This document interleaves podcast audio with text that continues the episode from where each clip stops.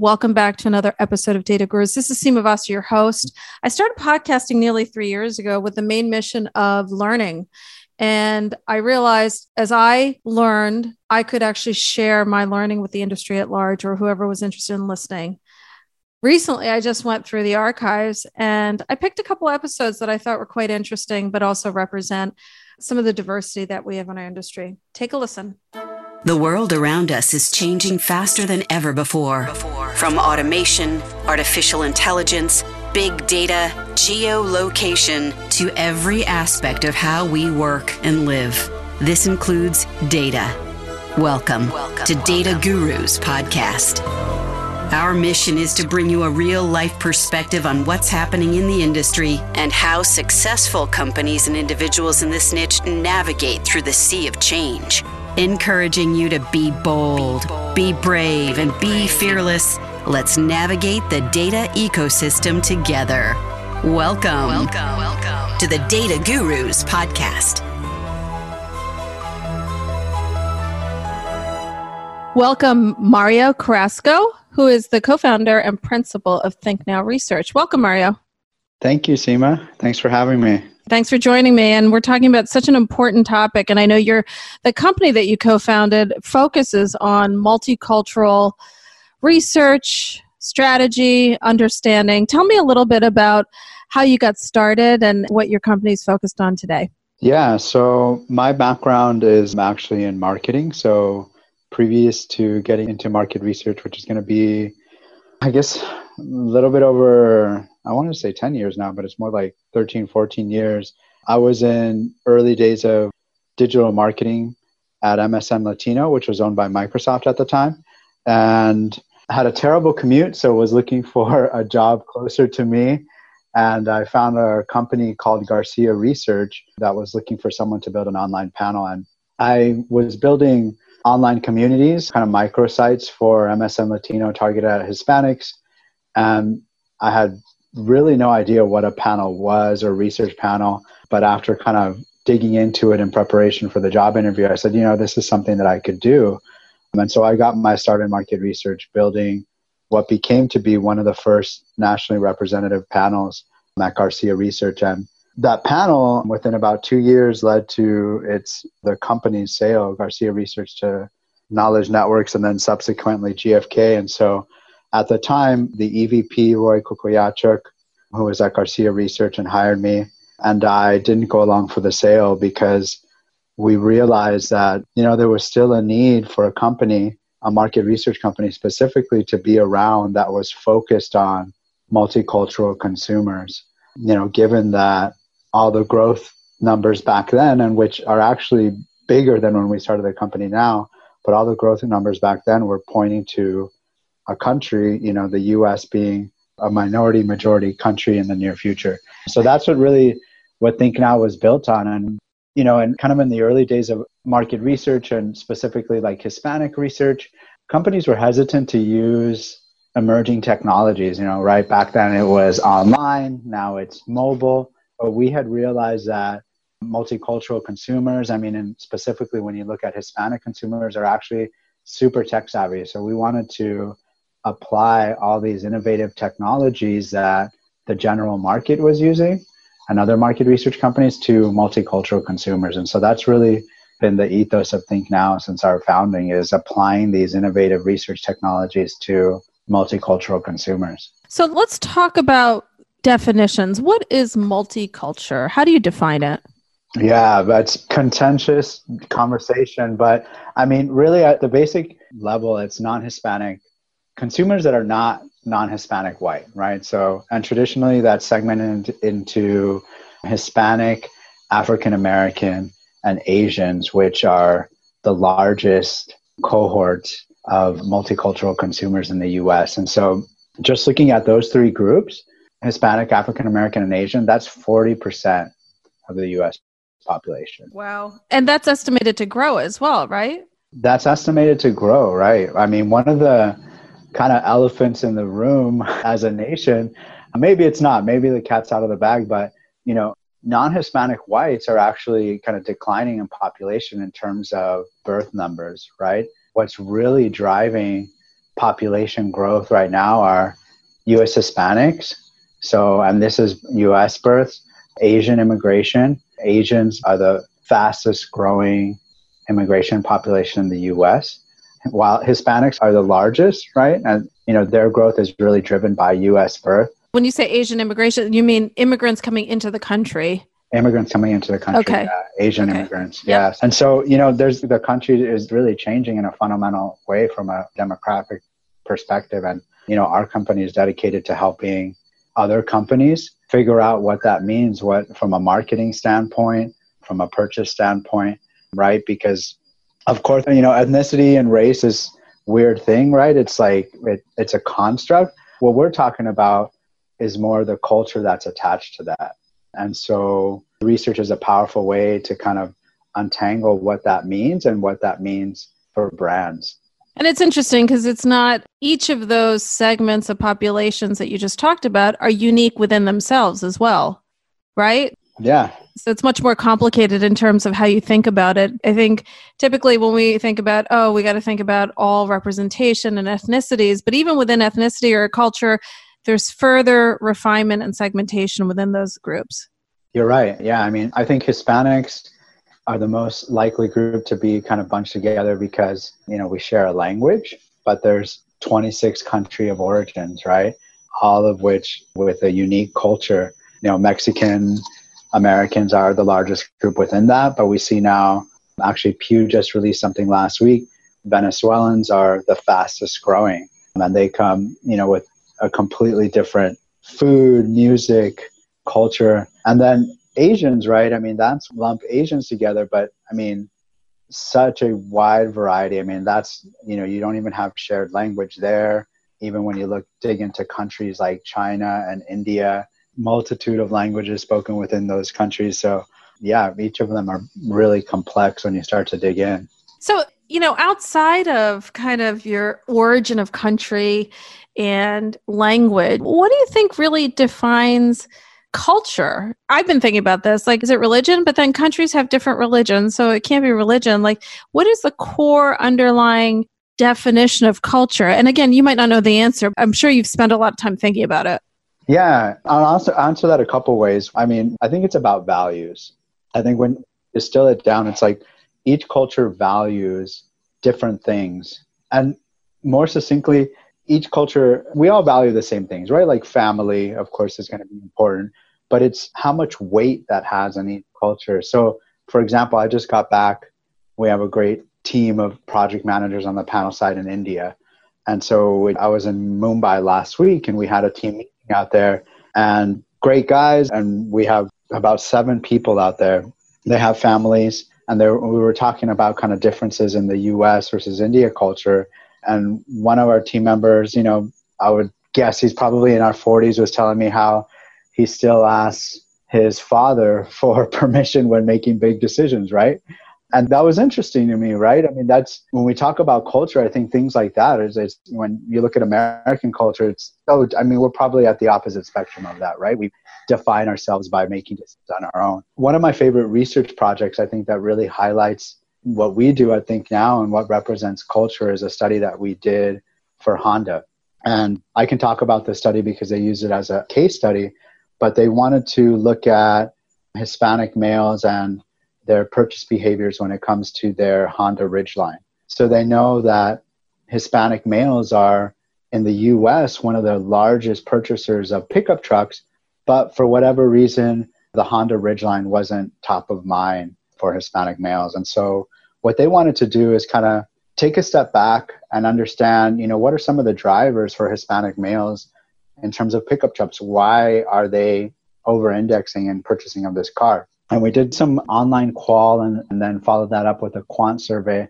But the insight that drove their marketing campaign was about being known as the person in a family or group of friends that's there to help. So, for example, you know, most of us in the US, when someone's moving, our friends or family, right, we're busy, right? Like that's like the worst ask. Like, I know. Hey, do you have a truck? Can you help me? There's not enough pizza or beer that can cover that ask. right, right. Right, yeah. But what we found in the study is that it's the opposite for Hispanic males. Like they like that person, that go-to guy in the family when they need to move a large item or when they need to move and that's one of the main drivers for having a pickup truck.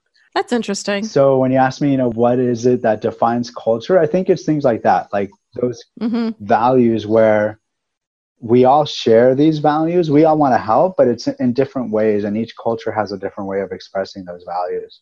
I actually also, I'd be interested in your perspective. I also think culture or how culture plays out can be seen in how communities take care of their elders or how they treat their elders. I think so much can be learned about a culture as it relates to like the example that you gave about the gentleman in India. It's like in India, you know, your age is a proxy for wisdom. You know, the older you are, the more lessons you've learned, the more things you've gone through, and hence you have wisdom. And when I ask you for advice, I cherish it because I cherish your wisdom and I can go on just because of my Indian background and you take care of your elders and they live with you and everything else. But, you know, when you travel and go to other countries and even within the sub communities of the US, I do find the way that people treat their elders eh, gives you some insight into culture. I don't know what you think of that. What are your thoughts on that? That's very true, right? And that's another value, right? Is the importance that our elders play, or more specifically, our parents, right? And extended family. And also, like, who are you defining as your family? That's right.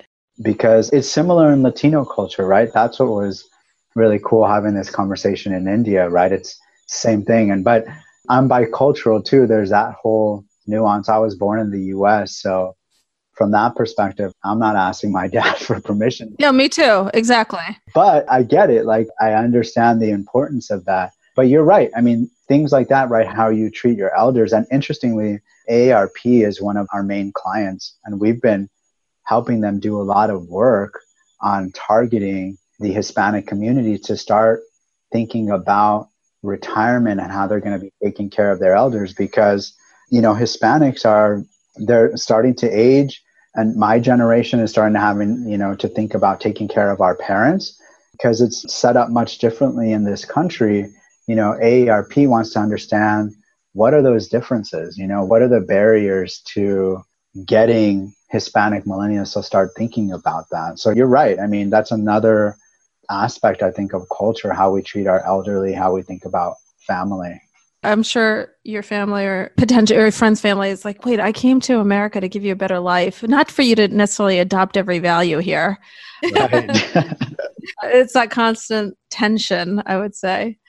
And that's what's super interesting about what we do here because when you start to do research, like these values, you know, whether you're talking about AARP or Honda, you see what first gen, second gen, Latino, and Asians are picking and choosing. And I think there's this misconception about acculturation that in the industry, and I'm talking about marketing, that the longer you're in the US, the more American you become. Like it's this linear model but it's actually not that. It's more, yes, you are integrating some aspects of American culture, but there are some things about your home culture or your parents or grandparents' culture that retains over time. So it's more of this duality or bidimensionality that's happening.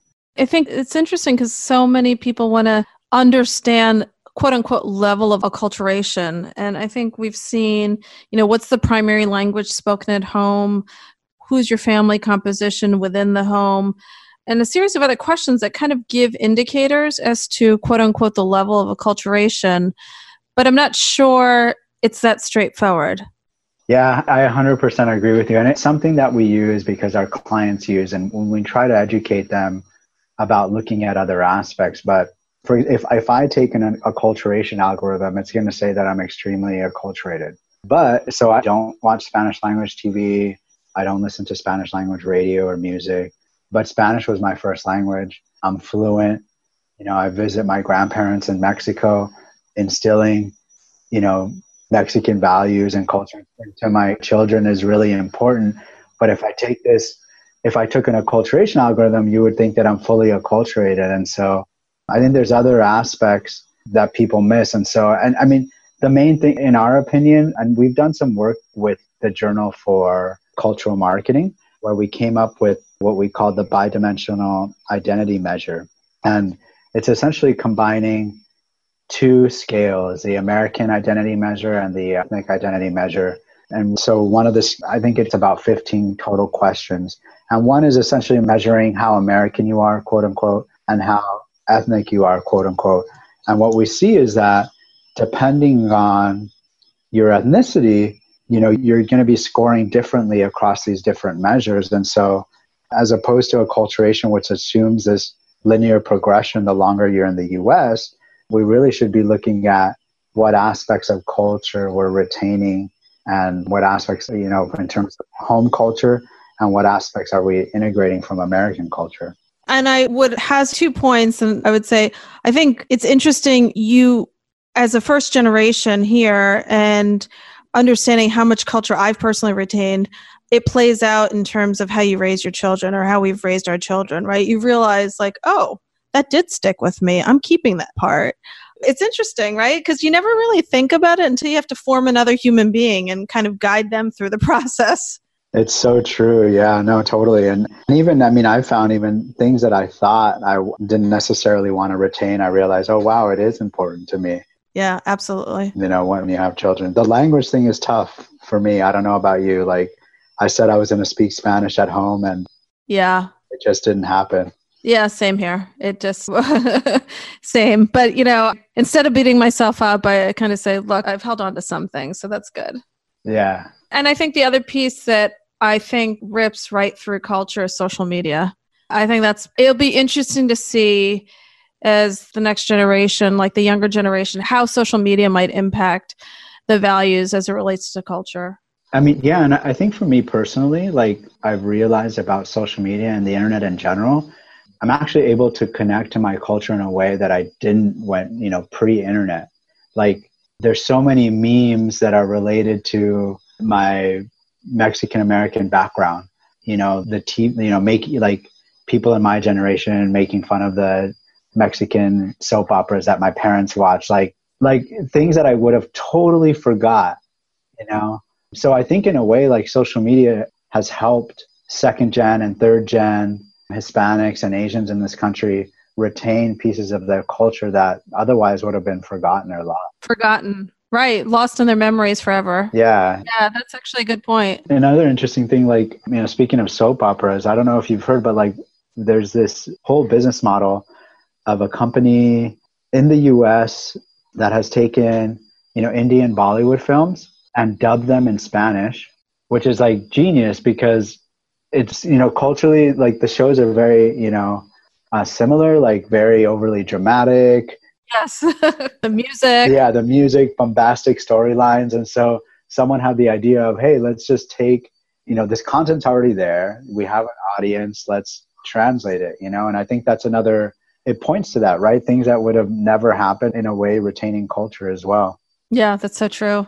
So tell us some things to consider when doing multicultural marketing. What are some do's and don'ts in your mind? Yeah, I think we hit on some of it. Like, don't generalize. You know, figure out, you know, who's your consumer one. I think a lot of the time companies get wrapped up in, they think about multicultural, they think about all these complexities like Hispanic, African American, Asian, and then they just throw their hands up like, I'm going to do what I'm going to do. I think figuring out, right? Maybe you don't have a large enough Hispanic consumer base to put effort there. You know, maybe it's mainly Asian consumers, right? So focusing and figuring out within Asian, is it, you know, are the majority of your Asian consumers, you know, Chinese, Indian, Korean, Vietnamese, figuring out who that consumer is and doing the research. Of course, I'm biased being in market research, but it's so important because you know, and the span of this time that we've been talking, right, 20 minutes, we talked about all these different the complexities within each of these cultures. And I think doing your research beforehand, one, who your consumer is, and then delving deeper into defining who that consumer is within that sub segment. Doing that alone, you're going to be ahead of the game, and it focuses your strategy more so that you avoid these faux pas that we've been seeing time and time again by big brands. And these faux pas are like every time I see these happen, either on social media or on television, like it seriously could have been solved in like a five question survey, right? So give us some of the faux pas that you've seen. Oh man, what's the most recent one that I can think of? So who was the brand you might remember? They portrayed eating like pizza with chopsticks. Oh, I don't remember that. Yeah, I think it might have been a fashion brand or something like that. Okay. It might have been like an Italian fashion house. And it was just like a really bad attempt at, I don't know what the message was, but it, it was an Italian fashion house because they were, you know, Asians and Asian Americans, you know, huge purchaser of luxury goods. I mean, one of the largest in the world, right? If you look at like Louis Vuitton, etc. So I think it was one of those large fashion houses, and they were trying to target the Asian consumer. And they had portrayed, you know, someone trying to eat pizza with chopsticks and it was kind of like bumbling, right? And so, I mean, that's a huge faux pas that could have been easily fixed, like before even going into production, like asking an Asian consumer base. I mean, even if you asked one Asian person, they'd be like, don't do that. That's right. Yeah.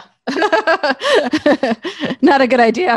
they didn't even have to do a full on survey, but like if they did a survey and with the telematics or like you know read this paragraph of what we're trying to do it could have been easily resolved. Well on a separate note i'm excited that you're going to be our new board member on the samplecon team so welcome officially aboard. Thank you. Yeah that's exciting. I think this is the first time it's going to be public. Yeah i think it's you know to your point and to this whole conversation i think it's a great addition to our board in terms of being able to represent a broader spectrum of consumers through our data collection and another perspective. So that's exciting. Yeah, I'm really excited to be on board. I think it's perfect timing. It's exciting time in the industry and yeah, looking forward to contributing. That's awesome. Well, Mario, thank you so much for joining me today. I really enjoyed the conversation and I'd love to continue it in the future. Thanks, Seema. Thanks for having me and thanks for listening, everyone. Thank you. Teams are in flux, but you still have to get your research in field. Partnership with Paradigm Sample means you get our expert focus on every detail of your project. We have access to over 1 million consumers and many business professionals who are eager to voice their opinions and participate in traditional and non traditional online studies, whether it comes to sampling programming, and hosting services or consultation, we are agile and quick to meet your needs. Visit paradigmsample.com today. Thank you for tuning in to Data Gurus Podcast. This episode has ended, but your exploration doesn't have to.